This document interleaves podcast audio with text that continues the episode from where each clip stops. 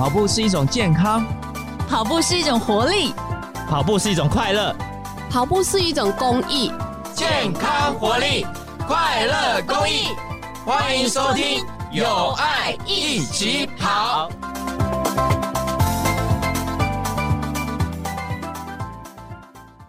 各位听众，大家好，欢迎收听由盲人环岛为公益而跑协会直播的《有爱一起跑》节目。我是节目主持人陈宇德 Daniel。有爱起跑节目呢，是专门介绍为台湾社会默默付出的人事物，希望透过这个节目，能让更多的人一起来做公益活动。今天我们呢，特别连线到了远在台中的一个女生的陪跑员。那如果我说这个陪跑员呢，林于安，她是全台中地区最美丽的陪跑员，那可能会有人出来抗议。但如果我说，他是台中最认真、最付出的陪跑员，那敢出来比的应该就没有几个了。让我们来欢迎这个台中的天使陪跑员于安。嗨，各位听众，大家好，我是林于安。我昨天因为在呃我们访谈之前，其实我有跟于安先电话了解了一下，哇，我都很怀疑说于安到底有没有在上班。还是他就是全职的志工这样子，我超认真在上班的。是，我知道那个于安跟那个台中惠民教养院其实有一个很深的一个渊源的关系。那于安可以跟我们介绍一下当初是什么样的状况，你开始到那个惠民教养院去帮忙的呢？一开始的时候是我还在跑团，刚开始学习怎么跑步。但是跑团的呃，就是跑步的朋友就问我说：“那你要不要当陪跑员？”我说：“我这么烂，我怎么当陪跑员？”他就跟我讲说：“可是我们就是要找那种就是跑得越慢越好。”那我想说，如果我可以胜任，如果我做得到，那我就我就去试试看这样。所以也没想太多。那去了之后发现，哎，我们是算就是其实我们算幸运的，因为我们还可以跑。所以我就觉得，呃，这里可以，就是我可以为他们付出，然后可以留下来，所以就这样子，就一直在惠民服务了六七年，这样。我记得惠民其实是我们盲人环台活动第一个跟他们配合的一个社服团体。那于安可以帮我们介绍一下，目前惠民教养院这边呢、啊，他所服务的这些对象大概都是什么样状况的一个朋友？大部分就是像社服团体的机构啊，他们。服务的对象都比较单一，就是说，可能他只有某一个部分，例如说，哦，可能是要启智，就是他可能智力上有问题，或者是启明，他们可能就是眼睛上有问题。那惠民是一个比较特殊的机构，就是它是多重的障碍，可能他呃视力不好是基本的，因为他们就是以盲生为主嘛。但是其实可能还有更多的问题，例如说他们肢体上可能不协调，或者是就是坐轮椅，然后他们可能就是智力上、情绪上有问题，或者是根本他们就是又盲又聋又哑，所以台湾大概百分之八十比较严重的都在惠民，因为呃要照顾这样的孩子其实真的很不容易。是的，那我我现在听起来的话，那。是不是等于慧敏已经是最后的一个终点站了？可以这样讲吗？嗯，是，我觉得它应该是算比较，真的是比较难的部分。就是就是，你想想看，它变成是我们等于说他是他是个孩子，然后又必须要长期的照顾，他需要就是更多的耐心跟爱心，才有办法胜任就是照顾他们的工作。但是当然还有更难的。因为现在还有台湾市多障，就是现在惠民教养院的这个部分啊，已经额满了，就是政府规定的人数已经到达上限，那还是有很多的孩子需要被照顾，像这样子的孩子，可是他们没有办法，就是那百分之八十在惠民，那还有百分之二十，就是只能分发回去给家长照顾，那这百分之二十。的家长就组成了一个自救的一个协会，叫做台湾士多障。所以我觉得可能就是这两个机构，我觉得都是已经算是最底层、最后了。其实他们都是已经是要照顾非常重症的人了，对吧？对，嗯，对。呃，我记得我们盲人环来协会也跟那个士多障这边有一些配合，好像我们有我不知道是具体是每个月，每个月有一个家长的喘息日，对不对？北部，呃，因为中部这边是协会的所在嘛，可是他的他的孩子是分落在全台湾各地。那北部的部分呢，就是盲人环台这边有协助我们，就是每个月带孩子出来，让家长可以做一个喘息的路跑，就带孩子活动，然后就是让让孩子。就是出来运动，然后让家长可以喘一口气，这样。嗯，我了解。我我之前有看过，像中鼎他们都会去做这样的服务。是。那，那其实也相当不容易，因为这些孩子其实是对于陌生的人，其实他们还是有很高的不安全感。对对对，就算是我常常带士多站，我上次去台北协助他们参加路跑的时候，就是参加书跑杯的时候，其实他们会有依赖，所以其实我要去。尝试要去带他们，其实也没有那么容易，真的非常。所以他们对家长的依赖是真的是百分之两百，就家长要喘一口气，真是不容易。是因为他们又看不见，而且他们可能平常接触的人群又更少。呃，那我想问一下于安，那你在惠民服务的时候啊，有没有遇到怎么样感动的故事呢？哦，真的很多。其实，呃，他们的孩子就是。曾经有一个定向的老师，钱老师跟我说，他说，就算物换星移，就算世界再怎么样的改变，这些孩子的纯真是永远不会变的。所以，其实他们对我们的就是表达都是很直接的。那有几个我印象比较深刻的，就是先讲吴师傅每次都会提到，他到了惠敏的时候。然后有一个呃盲聋哑的，就是过来跟他认识，他一直问他，但是他没有回应。然后吴师傅觉得哈，我看不见都已经这么不容易，这么辛苦了，那他又盲又聋又哑，他的世界根本没有白天黑夜，一片黑暗。然后这个人哈，他叫做他其实呃年纪也稍长，然后是一个女生。然后我觉得印象比较深刻的是有一次。我去他们那边的时候，他收了一大堆的内衣裤，因为他们教养院是用家人来分班的，就是他们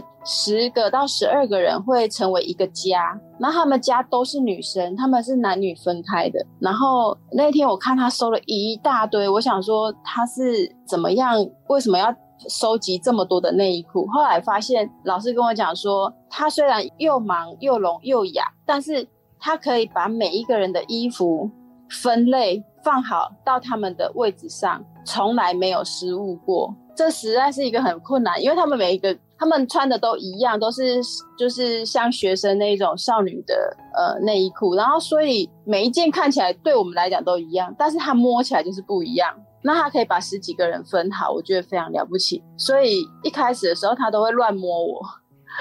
我我我去带跑的时候超害怕，可是后来。老师教我，就是用手指语介绍我自己是谁。我每次只要拉着他的手，跟他讲说：“哦，我是于安”，他就不会乱摸了，因为他想要知道你是谁。所以他可能就是，我觉得他应该是用裤头去分别，就是每一个人的那个位置不一样，然后所以我们都会觉得他乱摸。那这个是我觉得非常了不起，因为我们家三个人，我妈都会分错，收衣服都会收错。那他十几个人，而且每个的那个摸起来都一样。那另外还有一个就是，我觉得文贵在惠民其实算是一个传奇，因为他是一个绝对音感的孩子。就是他其实，在八岁以前啊，是被关在那个狗笼里面，是也不会讲话，然后也不会自理，大小便都没办法的。然后后来被社工介绍到惠民之后呢，老师也就是一步一步带领他，就是可以自己穿衣服啊，然后可以自己刷牙，甚至到现在他可以对答如流，我觉得这非常的了不起。那在他来到惠民的，就是之后两年。突然有一天，因为他们每个礼拜都要去做，就是每个礼拜天都要去做礼拜。忽然有一天，他就坐在那个风琴前面，然后弹奏了早上听到的曲子。所以我觉得老师才发现说，啊，原来他可能对音乐非常的有天分。然后他才开始学习，就是怎么弹钢琴啊，然后现在会了小提琴啊。然后哦，他会了十几种乐器，真的非常了不起。那甚至到国外去表演，然后可以跟外国人对答如流。像之前听说疫情前啊，那个呃日本很很喜欢邀请他去，因为他只要听过两遍，他就可以弹得很好，完全不需要什么练习。因为你看，像我们。要学个东西，看个琴谱都那么难了，那他是完全按照他的音感去判别，我觉得这个也非常的厉害。我我刚听到文贵的故事，真的觉得非常的惊讶，因为我最近自己有在学那个小号，就是吹小喇叭。说真的，我自己光看谱，我眼睛都已经老花了。我光是看谱，要跟我的手配合起来，根本就已经非常难。没想到有一个人，他完全都看不到，还有办法把他这样子每一个，特别如果是钢琴的话，那按键更是多啊，居然可以把他完全看不见的状况下把它学会，真是非常了不起。而且他当初，因为他会学到这么好，当然是也是要花钱去学。那他这些钱要怎么来？因为他当初刚开始的时候啊，他会到就是养老院或者是监狱去做，就是呃，等于说是去做表演，然后互相疗愈啊。我觉得就是让那些受刑人也觉得说，呃，像他这样子都可以做得这么好了，那将来他们也是很有希望的。所以那时候他就有去监狱做表演啊，去养老院做表演，然后后来当他。就是志工教他基本的那些钢琴到了一个程度的时候，他必须要花钱去学更高深的，或者是说他需要一台很好的琴，才能再让他的琴艺再上一层楼。那个时候，其实钱就是一个很大的问题。可是呢，最后我看到那那个报道是写说，那些受刑人的大哥纷纷就是掏出钱来，然后让他就是可以学习更好的琴艺，然后买了一台二手的表演的那种演奏的三角琴给他。我觉得社会真的很有爱。对，我觉得文贵的故事应该也让那些受刑人非常的感动。那原来我听说你也非常的热心，想要招募更多的志工们。然后来那个惠民帮忙，请问一下，你有什么小小的诀窍可以教我们一下吗？其实我当初真的想了很多很多的方法，例如说什么，诶，七早八早就是找很多跑友先去谭雅神跑步，然后希望他们跑完步的时候可以留下来继续帮惠民的孩子带他们走一段，因为其实如果可以有人就是好好的带领，因为以前比较少志工的时候，我们可能必须要一个人就要带领两个。或者是三个孩子，甚至像我第一次去帮忙的时候，就是看到有一个老师，他带了七个孩子去上厕所。我的天哪，那个真的是拉很长一串，然后有时候真的会有一些危险，因为毕竟就是还是会有脚踏车啊那些来来往往的。其实如果说手一一不小心挥到，其实大家都很危险。所以那时候我我们都很希望有很多很多的志工可以来帮忙。那我觉得这个部分真的要先在这么多年，真的要先感谢啾团客他成立的爱帮忙，然后他把很多志工纠集在一起，无论说呃有活动的时候可以来帮忙，或者是说就是平日的时候，我们也是会在上面号召大家这样子。当然现在最最近。就是从过年的时候，就是开始汉翔的志工队开始加入我们之后，哇，那真的是感，就是孩子可以被好好的妥善照顾，我觉得非常非常的棒。就是至少你不用担心说，哦，孩子会有走丢啦，或者是呃可能会回到旁边的路人啊，然后呃上厕所之后就不见了这种窘境，这样。我觉得会真的是看到他们被好好的照顾，会很放心。嗯，我知道于安他，你本身也还除了惠民之外啊，你有去那个创世基金会帮那个植物人的朋友服务，对不对？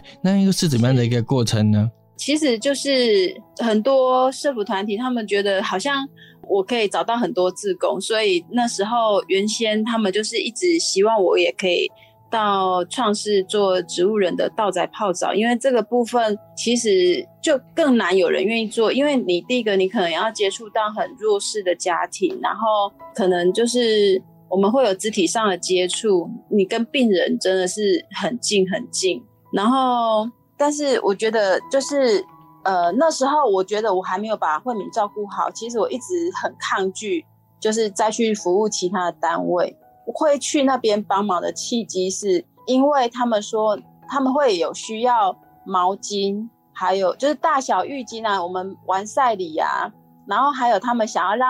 植物人穿大件一点的排汗衣，因为以前他们都穿像医院的衣服，可是他他会吸汗，然后他们就是很容易会有汗疹啊，翻身的时候很容易会有褥疮。所以那时候他们说，他们想要大件一点的那种排汗衣，因为在穿脱的时候是比较好穿脱，而且会让他们的手比较有活动到。所以那时候我想说，哎，那募集物资对我来讲可能比较容易呀，我我不用再另外付出时间，所以我就去募集的物资，然后当然就是各个跑团去宣导这样。那结果有一个大姐，她突然跳出来，因为她都会去那边义剪头发。他就说根本就不需要，因为他们都是穿那个就是医院那种反穿的那个衣服，怎么会需要我们的就是汗赛事服那种排汗的衣服？所以那时候我忽然觉得我应该要自己深入的去了解，然后我才有办法去做这件事情，让人家相信我。所以我又开始找时间，然后去。参加植物人的道宅的泡澡服务，这样，嗯，真正的去了解他们的需求。那诶，于安可以跟我们讲解一下泡澡的服务是什么吗？通常他们不是应该就是平常，比如说有外劳啊，或是家的人会帮他擦澡或者是洗澡，为什么有一个特别泡澡的服务呢？因为擦澡哈，我们可以试试看，就是我们如果一个月啊都不要洗澡。就是只是用用毛巾擦一擦，无论你再怎么样，你都会觉得很肮脏。就是你会觉得可能某些边边角角啊，然后我们就是会会觉得不干净。虽然擦过了，那但是他们推崇的是圆床泡澡，就是在原来的病床上面架一个架子，然后有一个像那个小孩子在玩的游泳池一样。然后把水注入进去，让他在原来的那张床就可以享受到洗澡的服务，就是至少让他们觉得，其实呃，水对我们来讲就是一个很放松的一个很重要的元素。如果你可以泡在里面，就算你什么事都不做，你可以觉得自己瞬间放松下来。所以我们在泡澡过程里面，真的常常很多阿公阿妈他们就是因为放松了。他们就很自然的就排便了，对对对，就大小便都出来，或者是就是他们洗完澡就特别容易，就是很想睡觉，让他们彻底的放松。其实，呃，我觉得这他们的护理人员真的是非常了不起，因为你知道，所有泡澡的时候，基本上所有电风扇都不能开，因为我们怕水会让就是老人家温度降低，然后如果又吹风。澡都还没洗好就感冒了，所以护理人员是真的是短掉光、塞掉光，然后很认真的在帮他们服务，我觉得真的很了不起。原来，我很好奇，那你在原本的床那边泡澡，那你水要怎么用过来啊？哦，我们是用那个盛水马达。就是我们会准备两颗沉水马达，所以我最主要的工作是负责绕水，因为我们可能离他的床非常的远，厕所离床非常的远，那我我就是负责在厕所那边把水水温先控制好，热水冷水调好，然后我们会带大的那种水桶去把水先弄好，然后它会有一个马达，然后顺着那个管子，所以有时候搞不好我们会到三楼去，然后接到一楼来。或者是更远，有时候就是要接很远的管子，那怕管子爆管，所以我就是要负责把水温调好，然后确定管子通畅，可以把水送到呃他的床上。等他洗好的时候，因为洗好可能很多 stand 啊，因为一个月才能洗一次嘛。我们因为要服务的人很多，所以大概一个月会去服务一次，然后可能就是身上会有很多那种皮屑，我们就是会在。有另外一台是专门在抽，就是脏水的，然后会直接抽到那个马桶里面冲掉，这样。哇，听听起来光是洗一次澡要动用很多很多的给洗耶。对对对啊！可是我觉得他们真的很厉害，他们就是一台车。呃，曾经我听过，我没有看过，有一个他是独立自工，他就是一个大姐，然后他一个人。骑着一台摩托车，然后就可以完成所有事情。哇！就是他可以，就是带两个水桶，带两个马达，然后去人家家里服务这样。哇，真的非常的了不起。真的真的，我还不行。那像原来，我们其实呃，惠民家园一直是我们盲人环台一个活动的重要的据点。那每一年我们都会去那边，就是让视障朋友们跟那边的其他那些就是惠民家人的一些朋友们见面。那我们每年这样办这个活动，你觉得对于惠民有什么样的帮助吗？或者有什么样的影响吗？哦，当然，当然，就是我觉得盲人环台最棒的就是它是我，我觉得它可以让很多呃，无论是我们跑友的力量其实很大，因为我们让这个活动被更多的人看见，然后我觉得很多人就会就近照顾，就例如说我在台中，我就照顾惠民，那他如果是在高雄，他就照顾降爱。那我觉得其实这是一个很好的契机，然后他对惠民最大的影响是，我觉得，嗯、呃，惠民的孩子哈一直有期盼，就是他很他他们会知道说啊、哦，每年盲人环台都会跑进惠民，每年他们都会就是很认真的在准备那一天的表演，现在他们已经开始在准备了，有更多的孩子在投入，就是学习打鼓啊，然后。就是希望可以表演给，就是跑进惠民的那个盲人环台的视障朋友，或者是我们的跑步的朋友，可以看到他们认真练习的成果。就是有一个期盼，我觉得对孩子很重要。然后当然就是很多人看见，然后愿意为他们付出，这个也很重要。是，呃，我其实有看到影片当中打鼓的部分，我一开始看，其实我还没有感觉。那前两天我跟于安在讲电话的时候，我才发现一个事情：这些惠敏的朋友们啊，他们既看不见，然后也听不到，那怎么有办法去整齐划一的一起打出那个声音呢？我突然间觉得，哇，这是一个非常了不起的一个事情。而且，其实。如果认真来讲的话，他们的头脑都没有我们这么监工。对，其实他们要做到这个程度，我真的觉得不容易。真的，我看到的时候，我自己都吓到，因为我觉得光要叫我记这些动作，我可能也记不起来。可是他们竟然这么多人，然后可以整齐划一的把这个太鼓打得这么棒，我觉得非常了不起。这不晓得练习多久。嗯。最后一个问题啊，我想要请于安帮我们分享一下，就是，呃，你做这么多志工，你自己觉得对你人生你最大的收获是什么？嗯，我曾经很感动的是，那个德蕾莎修女说过一句话：爱就是在别人的需要上看见自己的责任。有时候，我我觉得一开始我接触惠敏的时候，我我觉得我是一个需要被需要的人。然后我接触惠民的时候，其实那时候我自己也很沮丧，因为我觉得找不到自己的定位。我我不知道，就是会有一个地方，然后有这么多孩子，就是我每次去，他就很开心的叫啊，于安姐姐，于安姐姐，就是我感觉到自己被需要了。然后我总是想要再多付出一点，为这些孩子再多付出一点什么，然后希望他们可以。当然，我觉得其实现在惠民对他们的照顾已经非常好了。我觉得这些老师真的留下来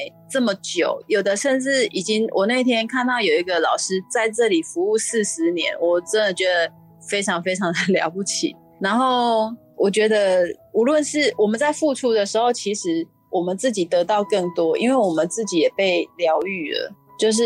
会觉得我们自己其实可以跑，可以跳，然后可以吃自己想吃的东西。可以过自己想过的生活，我觉得很棒，真的很棒。因为时间关系呢，我们真的非常感谢于安源从台中跟我们连线的访问。那有爱一起跑，大家一起好。下一集我们邀请谁跟我们一起跑呢？我们非常感谢今天于安的受访，然后希望我们下次啊，可以再邀请许多更有爱心，然后更愿意做公益的朋友一起来分享。感谢大家，拜拜。谢。